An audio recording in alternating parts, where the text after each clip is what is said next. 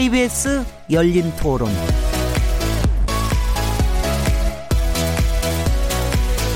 안녕하세요. 묻는다, 듣는다, 통한다. KBS 열린 토론 진행자 시민 김진혜입니다.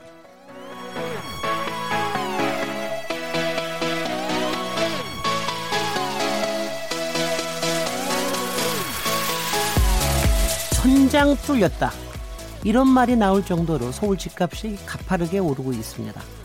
상황이 이렇다 보니 당정청에서 연일 부동산 관련 대책들을 쏟아내고 있는데요. 정부는 지난주에 827 부동산 대책을 발표했고 이해찬 더불어민주당 대표와 장하성 청와대 정책실장은 종합부동산세 강화, 주택 공급 확대 필요성을 거론하고 있습니다. 문제는 효과일 텐데요. 과연 이런 조치들이 집값 상승세를 꺾을 수 있을까요? 오늘은 치솟는 집값 잡을 수 있나? 라는 주제로 토론해 보겠습니다. 9월 4일 KBS 열린 토론 지금 시작합니다.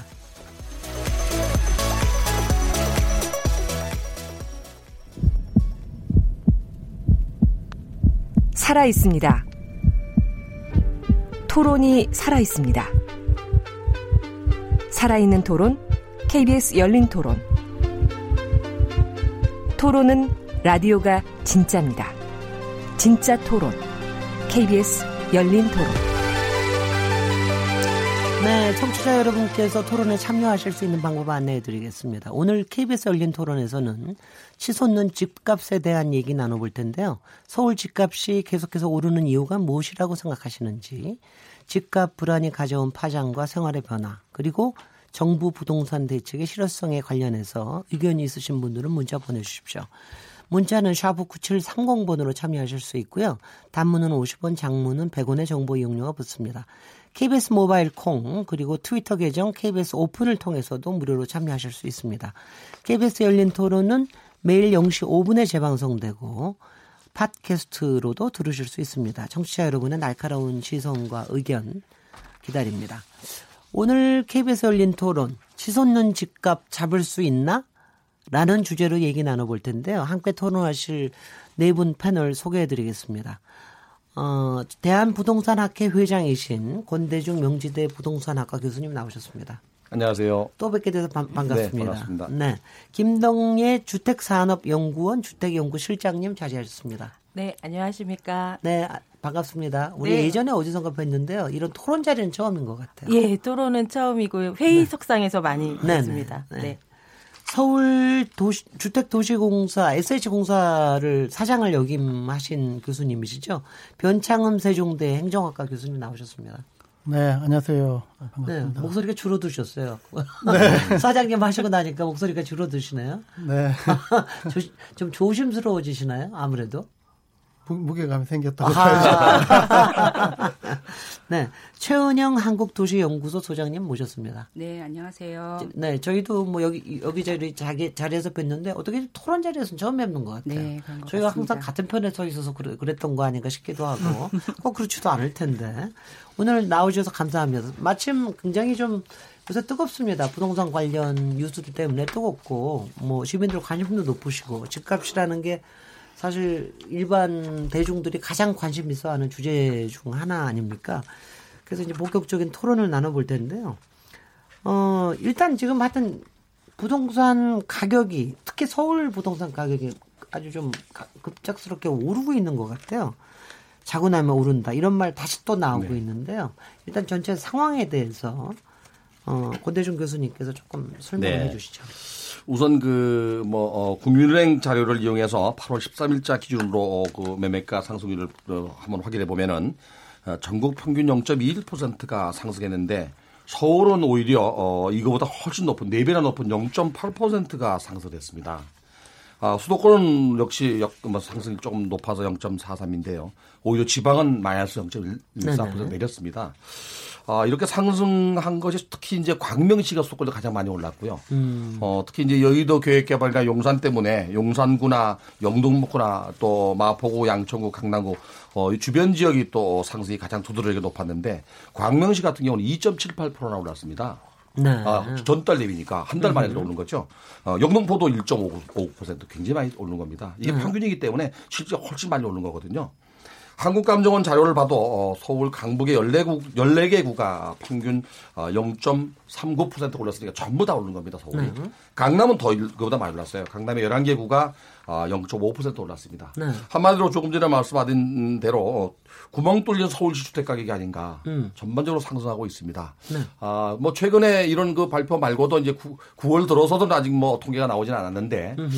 조금 진정 기미에 들어가는 거 아닌가 하는 생각도 듭니다. 네. 어, 지금 뭐 거래되는 그 실물 시장에 이렇게 확인해 보면 거래도 거의 없고 음. 호가만 높은 상태에서 어, 8월 달보다는 좀 진정된 거 아닌가 하는 생각이 듭니다. 네. 전세값 동향도 마찬가지입니까? 네. 전세 가격은 그래도 안정된 편입니다. 네, 네. 어, 이사철을 지금 앞두고 있는데도 불구하고 음흠. 이 매매 가격보다는 어, 그렇게 뛰지는 않았어요. 네. 그래서 전세 가격은 그렇게 걱정할 정도로 뛰지는 않고 있습니다. 아직. 네. 이렇게 치솟는 집값이라고 볼만하다고 생각하십니까? 어떻습니까? 변창원 교수님.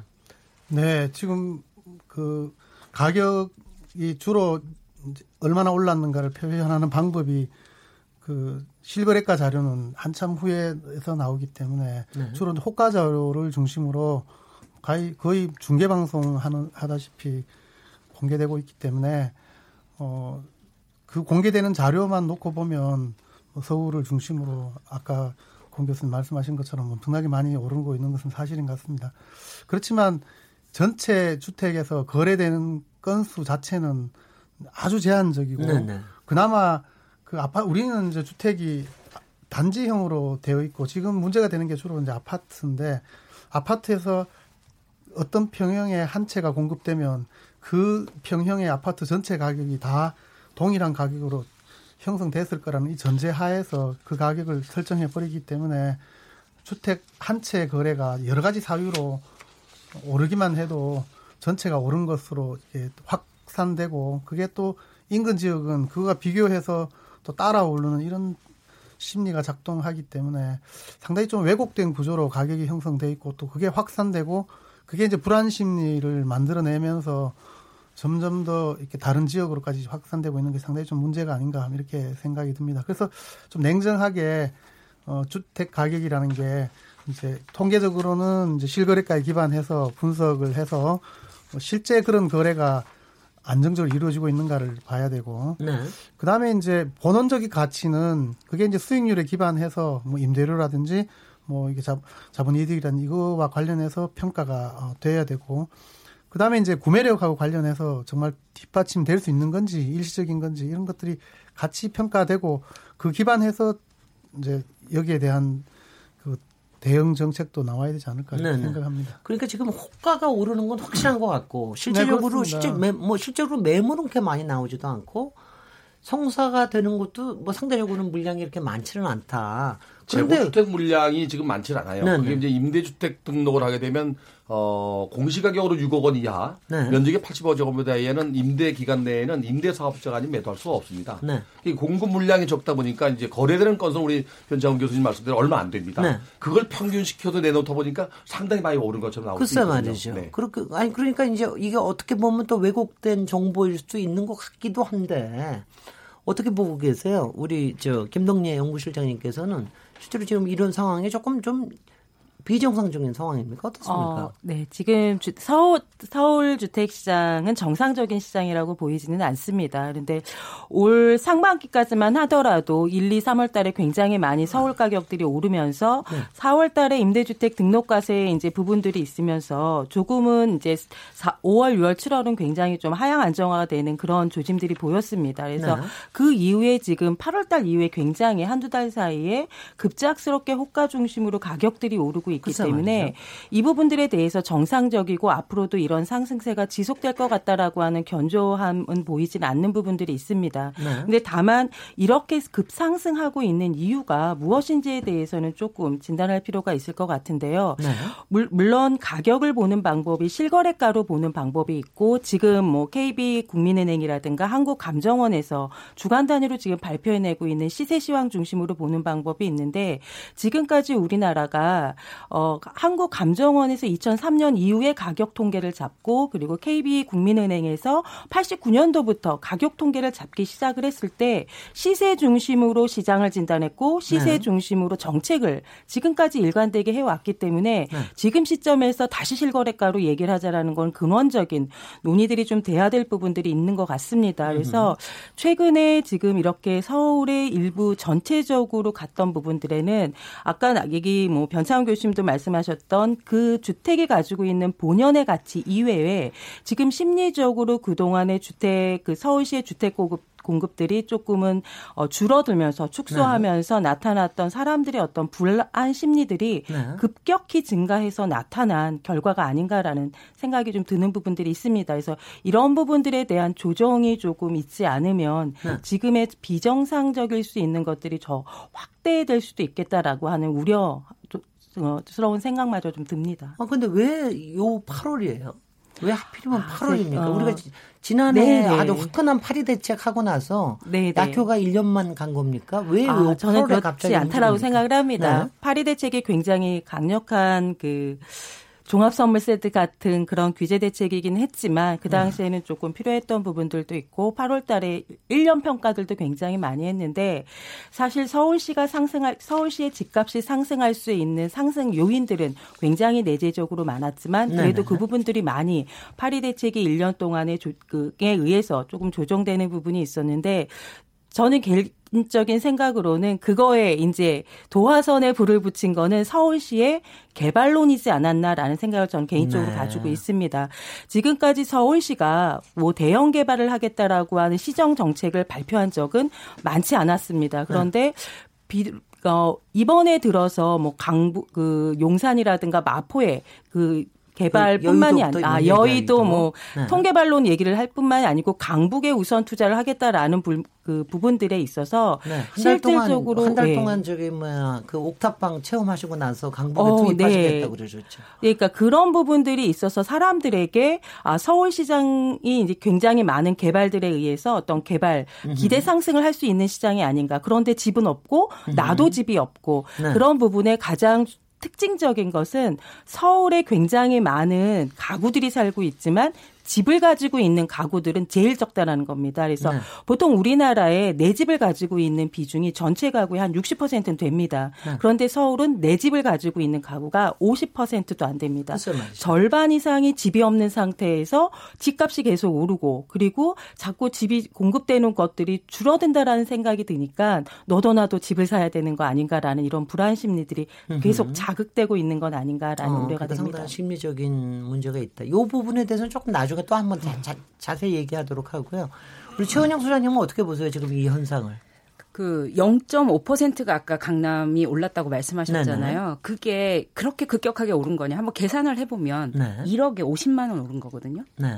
그러면 그러니까 이제 뭐 이게 조금 올랐다고 얘기하는 게 아니라 그러니까 우리가 그렇게 정교하게 주택 가격을 계산할 수 있느냐? 그럼 10억짜리 그러니까 1억에 5, 그러니까 50만 원 오른 거고 10억짜리 아파트 같으면 50만 원인데 지금 저는 우리가 많이 보는 주간 단위의 감정원 통계 그리고 KB국민은행이나 일반 뭐 부동산 114와 같은 민간에서 나오는 주간 단위 데이터가 굉장히 좀 부정확하다고 생각해요. 네. 그래서 저희가 이제 사실은 아까 좀 김동래 박사님하고 좀 이견이 있는 부분 중에 하나는 실거래가에 기반해서 모든 정책을 가는 건 그 방향으로 정해진 것 같거든요. 네. 그러니까 실거래가는 실거래가고 호가죠. 호가 기반으로 해서 정책이 가지 말아야 되는데 네. 지금 감정원이나 그 KB 국민은행 같은 데서는 사실 호가 중심에 왜냐하면 일주일마다 실시간으로 가격을 내기 위해서는 그거는 부르는 값을 그렇죠. 할 수밖에 없거든요. 네, 쉽지가 않죠. 네, 이것을 사실은 저는 아침마다 신문 볼 때 어쩔 수 없이 저도 이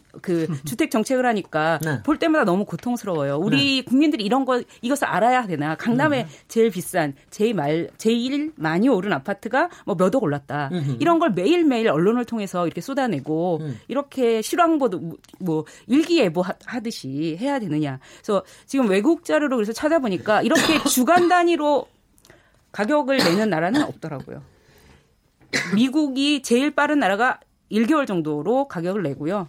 그리고 그다음에 대부분의 나라들은 분기별 아니면 연간 데이터지 우리가 일주일 단위의 정확한 데이터를 생산할 수 있느냐? 저는 감정원이 지금 8천 개 정도의 표본을 가지고 160 50개 시군구의 가격을 내고 있는 거거든요. 그러면 강남구의 표본수는 50개가 안 돼요. 네. 50, 50개가 안 되는 거 가지고 아무리 지수라고 해도 정확하게 뭐 1억에 50만 원 올랐다. 이런 음. 것들이 계산 가능하냐. 네. 이 부분에 관해서 좀 정책 당국에서 심각하게 생각했으면 좋겠어요. 네. 이걸 믿고 쓸 수 있는 통계인지. 제가 뭐 저도 통계에 대해서 이렇게 저 어떤 평가를 할 수 있는 그런 판단을 할 수 있는 입장은 아닌데 조금 요새 최근에 보면 약간 언론에서 호들갑을 떨고 있는 것 같기는 좀 해 보입니다. 그러니까 왜냐 이 관련 뉴스가 워낙 많이 나온 관련 뉴스가 워낙 많이 나오는 게 사실은 또 그 문재인 정부 들어서서 파리 대책하고 사실은 어느 만큼 찬물이 끼얹어져서 이렇게 안정되는 게 사실 언론으로서는 뭐 부동산 시장으로서는 그렇게 재미있는 상황은 아니죠, 솔직히는. 그래서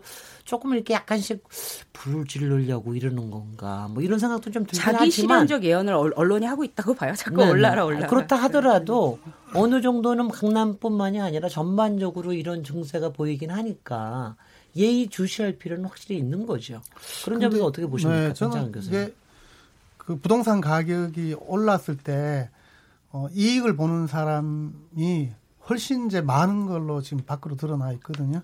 가령 어떤 지역의 주택 가격이 오르면 부동산 중개하는 사람은 이제 비싼 수수료를 취할 수 있고 그 지역 주민들은 전체적으로 지역이 발전한 걸로 느낄 수 있고 지자체장은 그게 일종의 성과인 것처럼 보이고 정치인들도 우리 지역의 주택 가격이 오른 게 발전한 걸로 이렇게 기대를 하기 때문에 반면에 주택 가격이 오르지 않거나 떨어졌을 때 그로 인해서 이익 보는 사람들은 조직화되어 있질 않아요. 네. 그러니까 가격이 상승했을 때 이익 보는 사람들은 가격 상승하기 위해서 또는 상승 하는 논리를 만들어내기 위해서 엄청 노력을 하고 조그마한 정보만 있어도 그것을 확산해서 그야말로 마치 실현된 것처럼 이렇게 얘기하기 때문에 그게 확산되면서 새로운 이제 주택 가격 상승의 논리가 되는데 그때 단 한 개만 기존 가격보다 높은 가격으로 이루어지면 그게 지금 호가 중심이거나 또는 그 실거래가 일지라도 그게 확산돼서 전체적으로 새로운 주택 가격으로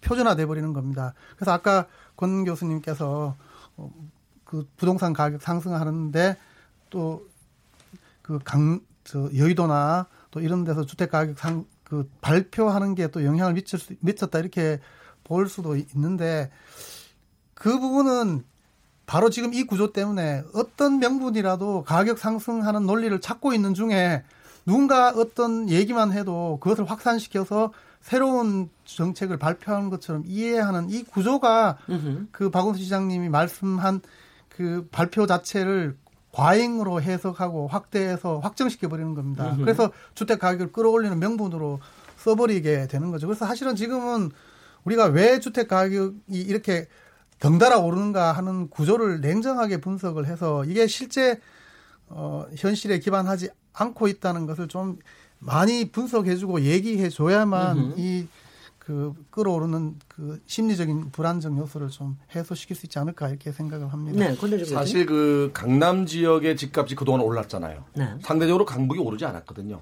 근데 이제 그 개발이 있는 곳에 이익이 있다고 부동산은 미래 가치가 포함된 현재 가치로 거래됩니다. 네. 분명히 미래 가치가 있다면 어, 지금 현재 사용 가치가 떨어졌다도 투자합니다.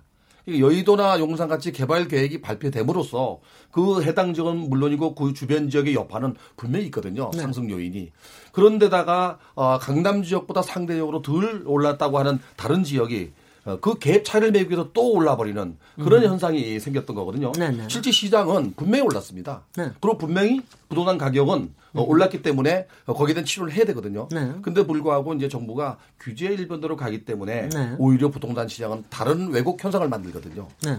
이 공급이 부족한 현상이 바로 얼마 전에 있었던 하남시라든지 안양 같은데 청약 비율이 30대로 50대를 간 거거든요. 네. 재고주택 실량이 물량이 없어서 그렇거든요. 음흠. 부동산 가격이 오른다는 것은 분명히 공급이 부족하거나 수요가 많다는 얘기거든요. 네. 이둘 중에 하나를 또는 둘 다를 해결해야 되는데 음흠. 그러지 못했다는 게 지난 1년 동안에 아, 이번 문재인 정부였던 것 같습니다. 네. 그, 뭐, 계속 얘기해 보실게요. 심리로서의 네. 부동산, 부동산 심리라는 건 뭐 확실하게 있는 거고요. 실제로 네. 실물로서의 부동산, 네, 이거 실물, 사이가, 네. 네. 있다라고 생각을 합니다. 그래서 네. 지금 파리 대책에 대해서는 저는 어 그래도 필요했던 정책이라고 생각이 듭니다. 근데 최근자에 나오는 그 작년 서울시, 작년에 네, 작년 파리 대책부터였는데 네. 그 서울 개발론부터 시작해서 그 이후에 나온 대책들이 정말 이 시장의 안정을 위해서 필요한 대책인가라는 것에 대해서는 조금 생각을 해볼 필요가 있다라고 생각이 들고요.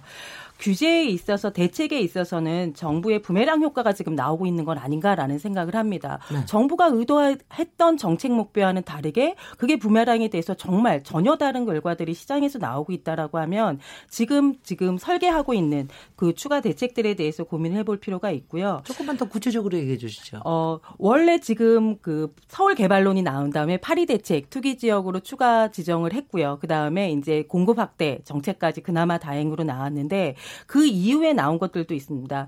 그 전세자금 대출을 가계 대출 차원에서 부정 그 부동산 쪽으로 그 부분을 투기로 악용을 하고 있으니까 규제를 하겠다라고 하는 것들도 나왔다가 하루 만에 번복을 했고요. 네. 또 종합부동산세를 강화하겠다라는 얘기도 있고 이렇게 추가적인 규제를 더 강화하는 것이 서울시장의 집값 안정에 과연 도움이 될 거라는 생각은 안 듭니다. 네. 지금 나오고 있는 것처럼 오히려 또 다른 부작용들이 나올 수 있을 거라고 보여지는데요. 주택 가격이 왜 오르는지에 대한 근원적인 목표는 수요와 공급이 맞지 않고 있 있고 그것이 지금까지 서울시장의 누적적으로 됐던 결과가 아닌가라는 생각이 듭니다. 그래서 몇 개 수치를 좀 말씀을 드리면 2016년 기준으로 지금도 물론 서울의 주택 보급률 100% 아닙니다. 그래서 양쪽으로 우리나라가 주택이 충분하다라고 이야기를 하지만 적어도 서울과 경기도는 양쪽으로도 채우지 못했다라는 그런 수치적인 한계들을 가지고 있는데 2016년에 서울만 가지고 보면 인구가 980만 명이 네. 살고 있었고요. 가구가 380만 가구 정도가 있었습니다. 그럼 주택이 적어도 380만 채는 있었어야지 다 네. 들어가서 살 수 있었을 텐데 주택이 280만 채밖에 되지 않았습니다. 네. 여기에서 오는 미스매치가 있고 물론 다가구 주택이나 다세대는 구분 거처를 해서 반영할 수 있는 부분들이 있기 때문에 이것들을 반영하게 되면 훨씬 가구 수 정도의 수준으로 370만 채로까지 늘어나긴 합니다. 네. 물론 양쪽으로 맞는 것 같이 보이지만 여기에 우리가 산정하는 데 있어서 있어서 오류가 있습니다. 일반 가구 기준으로 이제 주택 보급률을 산정하면서 서울시에 굉장히 늘어나고 있는 외국인 가구들을 고려하지 않았다라는 문제가 있고요. 네. 그리고 서울에는 20년, 30년 된 낡은 주택들이 굉장히 많기 때문에 네. 이 주택들이 재건축 재개발 통해서 멸실이 되어지고 있습니다. 그래서 이런 부분들에 대해서 고민 고려하지 않은 산정일 수 있고요. 그리고 연평균 서울에서 그 지금까지 장기적으로 좀 살펴보면 1년에 평균적으로 2만 호씩은 멸실이 됩니다. 그러면 네. 없어지는 부분들이 있어서 새로 채워줘야 되는데 그러지 못했다라는 것과 물론 서울시의 오피스텔이라든가 집이 아닌 것에 사람들이 거처하고 있기 때문에 이런 것들을 다 반영하더라도 2016년 기준으로 그래도 한 4만 호 정도는 부족하지 않았을까라는 생각이 드는데 이 상태에서 2016년도에 서울의 아파트 인허가의 평균 물량, 그 인허가 물량을 보면 2만 5천 호입니다. 근데 네. 금융위기 이후에 서울시에서 연평균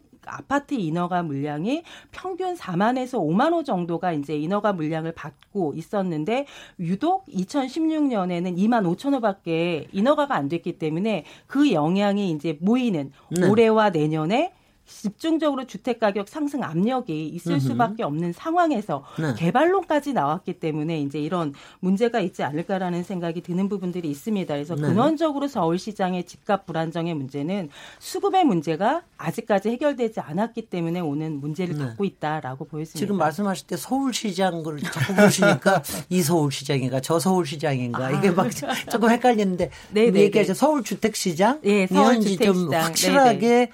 공급이 네. 부족하다 이런 얘기 하시고 네네. 서울시장의 개발론이라 하면 여의도와 아, 용산을 네, 네. 개발하신다는 네. 박원순 시장이 얘기를 하시는 겁니다. 요거 두 개. 그 통계와 관련해서 지금, 지금 이제 교수님. 어, 주택의 인허가 물량하고 그다음에 착공 물량하고 네. 그다음에 이제 준공 또는 입주 물량이 서로 다르거든요. 그렇겠죠. 인허가가 됐다고 해서 다 착공되는 게 아니라 한 80% 정도 착공되고 그다음에 이제 아파트 단지인 경우에는 한 3년 후에 걸리죠. 이제 입주가 되니까 네. 인허가가 되면 이제 멸실이 생깁니다. 네. 그러면 이제 멸실 된 사람들이 주변으로 음. 옮기기 때문에 그 주변에서 다시 이제 전세 수요로 이제 나타나게 되는 거거든요. 지금 이제 서울시의 그 중공 물량을 중심으로 이렇게 보면요. 네. 지금 이제 2016년, 17년에 가장 이제 많은 물량이 준공이 됐거든요. 그러니까 2016년에 9만 1천 세대, 17년에 7만 5천, 올해 8만 6천, 내년에 19년에 19년에 이제 약 한 8만 9천 호 정도 이렇게 공급이 되기 때문에 네. 이거는 이제 인허가 물량이 아니라 중공 물량입니다. 중공 아까 김덕래 박사님 말씀하신 이제 멸실까지 뺀 거죠. 네 네. 공급되는 데서 이제 뺀 물량입니다. 네. 근데 다만 이제 그 올해 작년하고 올해 아파트 순증으로만 놓고 보면 물량 보면 음, 작년에 이제 12,000, 올해 한 15,000. 이제 이렇게 적기 때문에 약간 이제 공급 부족 문제가 좀 거론될 수가 있는데 내년에는 또 아까 17년에 우리가 인허가가 많았잖아요. 그래서 이제 내년에 준공이 많이 되기 때문에 약 한 3만 5천 호로 기존 거에 거의 한 3배 정도가 네. 또 입주, 입주가 됩니다. 그러니까 사실은 그 이러한 이제 인허가와 또 입주 그다음에 이게 계속 프로큐에이션이 있거든요. 네. 변화가 네. 쭉 있어 오기 때문에 지금이 가격이 뭐 20% 아, 이렇게 급작하게 두 달 만에 오를 만큼 네. 수요와 공급의 변화가 있었다 이렇게 보기는 음흠. 어려운 거죠. 네. 물론 이제 이 공급의 부족에 대한 그 심리적인 요소라든지 또 잠재적으로 아까 김정래 박사님 말씀하신 것처럼 내 집 마련에 대한 이제 잠재적인 수요는 항상 있는 겁니다. 근데 그거를 이제 소득에 뒷받침되지 않으면 즉 또는 이제 구매력을 갖추지 않으면 그거는 수요가 아니라 소요죠. 음흠. 그럴 때 그때 이제 구입하려는 의욕뿐만 아니라 구입 가능한 자금력, 자금 동원 능력을 가질 때 진정한 이제 수요가 되는데 이 수요가 어 갖추어지기도 전에 여러 가지 이제 가격이 올라버리면 이게 투기적 수요까지 결합돼서 어마어마하게 크게 보이는 겁니다. 그러면 공급은 일정한 원칙에 따라서 쭉 안정되게 가고 있는데 갑자기 수요가 어마어마하게 눈덩이처럼 커져버리면 얘 비교해 보면 공급이 너무 초라해져 작으니까? 보이니까 이제 어 부족하구나 이러면서 이제 가격이 올라가 버리는 겁니다. 근데 음흠. 사실은 이 아까 보신 것처럼 중공 물량 자체가 뭐 작년에 갑자기 준 건 아니고 작년에는 많았 재작년에는 많았고 지금 올해나 내년 또 예년보다 훨씬 많은 수준임에도 불구하고 일부 수치에서 작은 게 나타나면 그게 또 이제 부족하다고 하면서 또 새로운 가격 상승에 또 고리로 또 활용될 수 있는 겁니다. 그래서 종합적으로 봐야 통계 수치에 대해서 조금 네, 사실은 그 통계 이전에 네, 지금 입주 물량이 지난해나 이렇게 늘었던 것은 이제 이전 정부에서 공급했던 거거든요. 그렇죠. 예. 그렇죠. 이번 정부가 들어서서는 이 재건축이나 이런 걸 그 규제했기 때문에 더 이상 공급이 늘지 못한 겁니다. 이게 음흠. 이제 시장에 어떤 그 뭐랄까 압박을 준 걸로 보여지고요.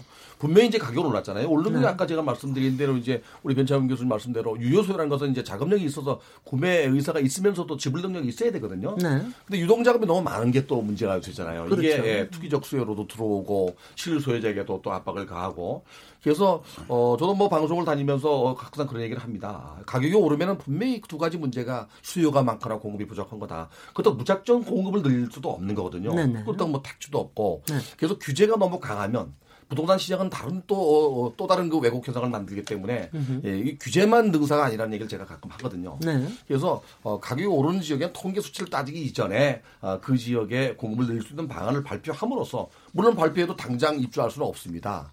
이게 뭐 3년, 5년 후에 입주하겠지만 어, 실수요자나 또는 무주택자에게는 일단 마음에 심정 안정감을 줍니다. 어, 이것이 또 주택 시장을 또 안정시킬 수도 있거든요. 근데, 근데 공급 얘기는 없었거든요, 지금까지. 네. 근데 조금 헷갈리긴 해요. 제가 지금 네. 헷갈리는 건 뭐냐면은 이제 이런 거예요. 지금 이제 변창훈 교수님의 논리는 네. 지금 급삭스럽게 집값이 치솟을 만큼 그런 변수가 크게 있지는 않은데 이제 그렇죠. 꾸준하게 잘 하고 있는데 갑자기 오른 거 보면 저는 뭐 거기서는 박원순 시장을 뭐 힐난을 하고 싶습니다. 저는 그 부분이 아, 너무 저는 좀 생각이 아니, 아니, 다른데요. 제가 이제 그거 한 가지 하고요. 음. 그다음에 또 한 가지는 이제 저 지금 말씀하실 때 그러니까 거기가 분명히 부족한 점은 우리가 다 아니까 네. 서울 지역은 항상 수요가 많지 않습니까? 그럼요. 근데 거기다가 뭔가 좀 공급을 좀 늘리고 싶어도 또 거기다 공급을 마냥 늘리면 또 거기에 거품이 붙어가지고 갑자기 오르는 게 또 문제가 되는 경우가 많지 않아요. 그러니까 그 걱정, 요 두, 두 걱정을 같이 해보겠습니다. 먼저, 박원순 시장 우리 이게 힐난해야 될 일인가 아니면 박원순 시장도 나름대로의 무슨 작전을 가지고 얘기하신 것인가 어떤 어떻게 해석하고 계십니까? 사실은 7월, 8월에 데, 정확한 데이터는 안 가지고 있고요. 네네. 왜냐하면 실거래가가 60일 이후가 내기 때문에 저희가 가지 현재 가지고 있는 가장 정확한 데이터는 한 6월, 7월 정도까지의 데이터입니다. 네. 그런데 지금 사실 주택 서울 주택 시장이 문제가 되기 시작한 게 7월이고 7, 8월이고 네. 왜그 시점이었냐? 네. 저는 재정계획 특위의 종합부동산세가 그 뭐 세금 폭탄이라고 하더니 이게 콩알탄이었거든요 실제로. 뭐 이게 가장 결정적인 이유였다고 생각합니다. 그 아, 이후에 아, 이런 아니네. 그러면서 이제 네. 아뭐 좀 이제 찾으러 다닌다 이거죠 투자할 거를. 뭐, 예. 어. 그리고 아까 박원순 시장의 뭐 농산을 거기에 미군이 나가니까 개발해야 하는 것이고요.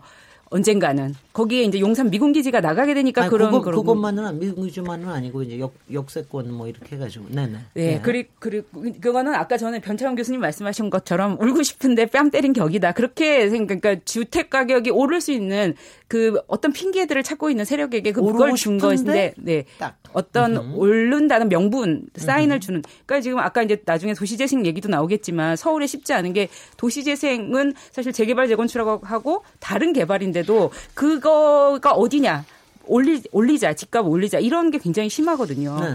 그래서 아까 저기 그 지금 뭐 3.3 제곱미터당 1억짜리 아파트가 출연했다. 라고 해서 예, 뭐 국토부가 찾으러 다닌다고 하는데 현재까지는 네. 못 찾았다고 제가 오늘 아침에 기사에서 봤어요. 네, 네. 그런데 그런 호가를 가지고 왜곡하는 건 사실 데이터를 보면 실거래가에도 그런 게 있거든요. 3.3 제곱미터당 1억은 예전부터 있었어요. 반포의 음흠. 아파트들에. 네. 그래서 그런 장난질을 그러니까요. 그런 데이터들을 좀 사실 국토부는 정확하게 그게 누군지 알 수 있거든요. 네. 그래서 그런 것들에 대해서 좀 엄격한 처벌 같은 것들이 필요할 것이라고 생각됩니다. 그리고 지금 서울의 집값이 불안정한 것을 수요와 공급으로는 절대로 설명할 수 없다고 생각해요. 네. 2006년에 참여정부 때 많이 올랐다가 2007년에 떨어졌고요. 그게 계속 이명박 정부 때 계속 떨어졌거든요. 2012년, 13년까지.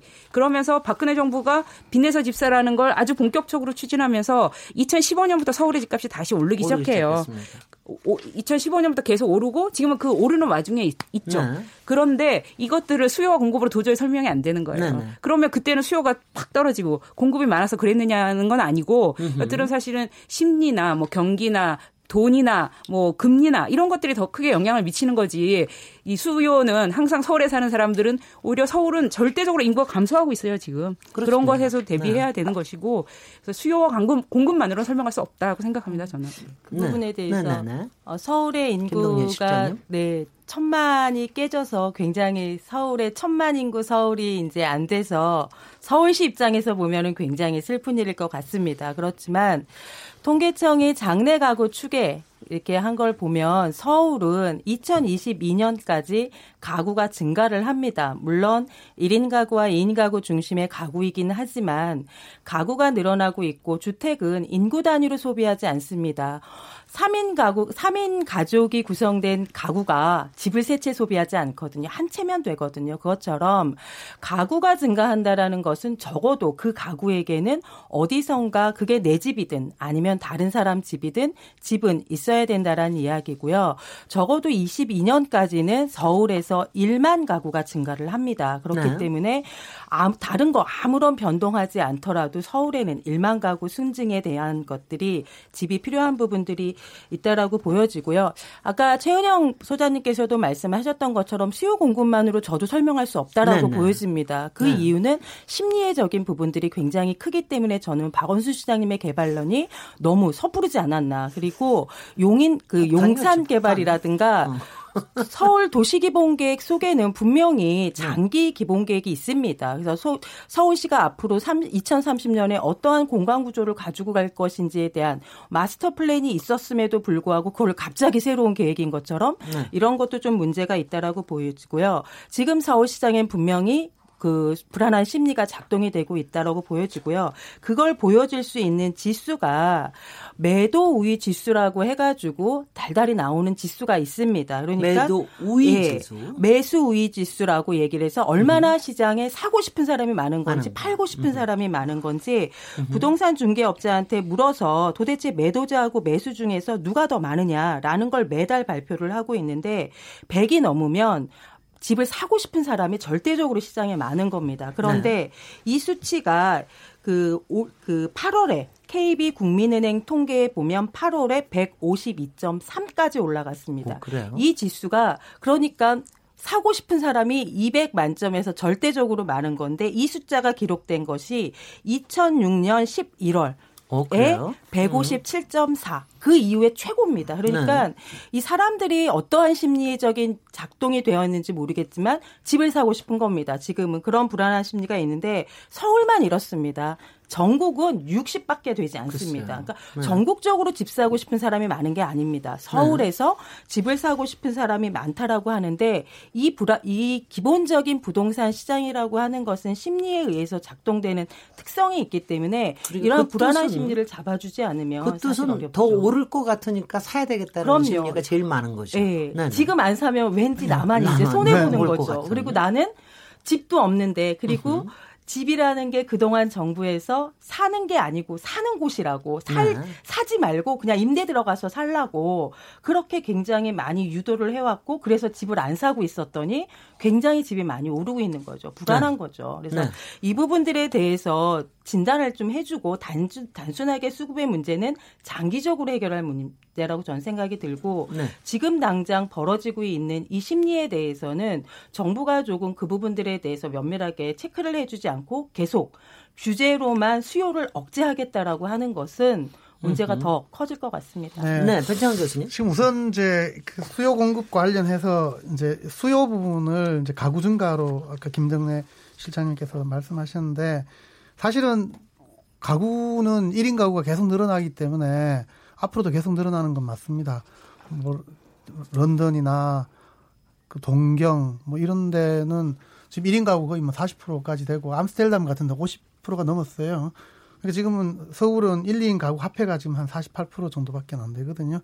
계속 이제 1, 2인 가구가 특히 늘어나는데 문제는 주택 가격이 오르면 이 1, 2인 가구가 자기 집을 가져야 되겠다 이런 불안감을 가지고 부모들이 또 그 가구들한테 집을 사주려 그래요. 근데 만일 주택 가격이 오르지 않으면 굳이 집을 가질 필요가 없잖아요. 그렇죠. 그러면 이제 쉐어하우스나 기숙사나 또는 뭐 고시원, 고시원은 아니지만 원룸이나 다양한 형태의 주택에 그냥 들어가면 되는 거거든요. 그렇죠. 근데 이게 가격이 오르고 그다음에 불안 심리가 있으면 이 사람들도 집을 가지려고 그러고 또 일부러 또 집을 가게 집을 가지기 위해서 가구를 분할해 버려요. 자식이 스무 살만 넘으면 또 가구 분할해서 또 새롭게 주식 그 상속하듯이 집을 하나씩 사주고 이런 방식으로 새로운 수요가 만들어지는 겁니다. 그러면서 이 수요를 위해서 집을 또 지어야 된다고 그러는 거예요. 음. 그또 그러니까 공급을 더 해야 된다 그러고 공급할 데가 없으면 집값 오른다 그러고 자꾸 이런 식으로 논리를 개발해내면 끊임없이 이제 수요가 늘어나는 겁니다. 이 수요는 네. 서울에만 있는 게 아니고요. 지방의 수요가 또 올라오고 네. 해외 교포들 600만 교포들이 집 산다 이렇게 수요를 얘기하면요. 서울 전체를 아파트로 다 덮어도 수요는 모자랍니다. 네. 그러니까 자꾸 이런 이제 수요의 논리로 자꾸 가격 얘기를 만들어내는 그 자체가 또 새로운 수요를 유발해내는 것이기 때문에 전문가들일수록 아주 조심스럽게 이 수요와 공급 얘기를 해야 되는 겁니다. 소요랑 수요랑 또 투기적 수요랑 실수요랑 다른 거거든요. 네. 모두 다 똑같은 게 그냥 비슷한 말이라고 그냥 다 이렇게 해서는 안 된다 이렇게 생각을 하고요. 네. 지금 이제 사회 보시는 김진애 박사님께서도 그러시고 또 여러분들이 박원순 시장님에 대해서 뭐 섭하다, 뭐 네. 성급했다 이렇게 네. 말씀하시는데 사실은 정 정치인이기도 하지만 시장 박원순 시장님이 공식적으로 기자회견을 해서 서울을 앞으로 이렇게 개발하겠다 한 적은 없고요.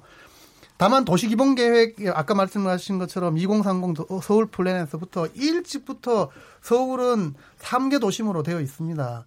영등포, 여의도, 그다음에 도심, 강남 3개 도심, 그다음에 7 7개 부도심, 광역 중심이라 그러는데 돼 있고 이 발표를 했기 때문에 그 세 개 중에서 제일 그나마 취약한 데가 어디겠습니까? 영등포, 여의도예요. 여기는 언젠가는 도심으로서 역할을 하도록 해야 되는 겁니다. 그 얘기를 한 것뿐이에요. 그 집값이 오르려고 봤으면 3개 도심을 한다 그랬을 때 올랐어야 되고요. 7개 부도심으로 육성한다고 해서 창동 3개다 뭐 그다음에 여러 데 여러 군데를 얘기했더라도 그 동네 올라야 되는데 안 오르는 겁니다. 공식 발표한 것 아니고 이런 데를 체계적으로 개발하겠다는 얘기는 누구나 할 수 있는 거죠. 그렇기 때문에 이 발표한 것이 아니고 그런 언급했다는 거를 계기로 집값을 올리겠다고 얘기하는 게 문제인 거지. 서울의 장기적인 발전을 위해서 균형 발전 차원에서 어떤 거점을 체계적으로 육성하겠다는 것 자체가 문제가 되는 것은 아니라고 생각을 합니다. 특히나 용산 같은 경우에는 아까 최고은영 박사님 말씀하신 것처럼 이미 미군 부대가 가고 거기는 체계적인 정비를 해야 되는 거는 맞지 않습니까? 그러니까 이 체계적인 정비를 하겠다는 것 자체가 빌미는 될 수 있지만 그 빌미를 만든 게 문제가 아니라 그걸 이용하는 사람들이 오히려 더 비난받아야 되는 것이 아닌가 저 그런 생각을 어, 저, 합니다. 저희 뭐 저희 그렇게 비난하고 않고요. 네, 이 부분에 대해서 저도 비난한 게 아닌데 이거는 좀 변론을 네. 하고 가야 될 것 같은데 불을 네. 좀 지르는데 네, 작용을 한 거는 분명하죠. 분명히 네. 있는 것 같아요. 네. 우리 이 부분에 대해서 네, 그렇게 여기 한 거죠. 네네. 그래서 이제 이용을 하는 그래서 이제 그이 부분에 대해서 아, 요 네. 요거에 대해서 저희 잠깐만 좀 쉬었다가 왜냐 네. 그 얘기는 요거 불지르고 하는 거가 사실 이제 앞으로도 굉장히 잡아야 될 여러 가지 문제 중에 중요한 문제인 것 같아서 저희 좀 잠깐 쉬었다가 토론 이어가는 게 좋을 것 같습니다. 지금 여러분께서는 KBS 열린 토론 시민 김진애와 함께 하고 있습니다.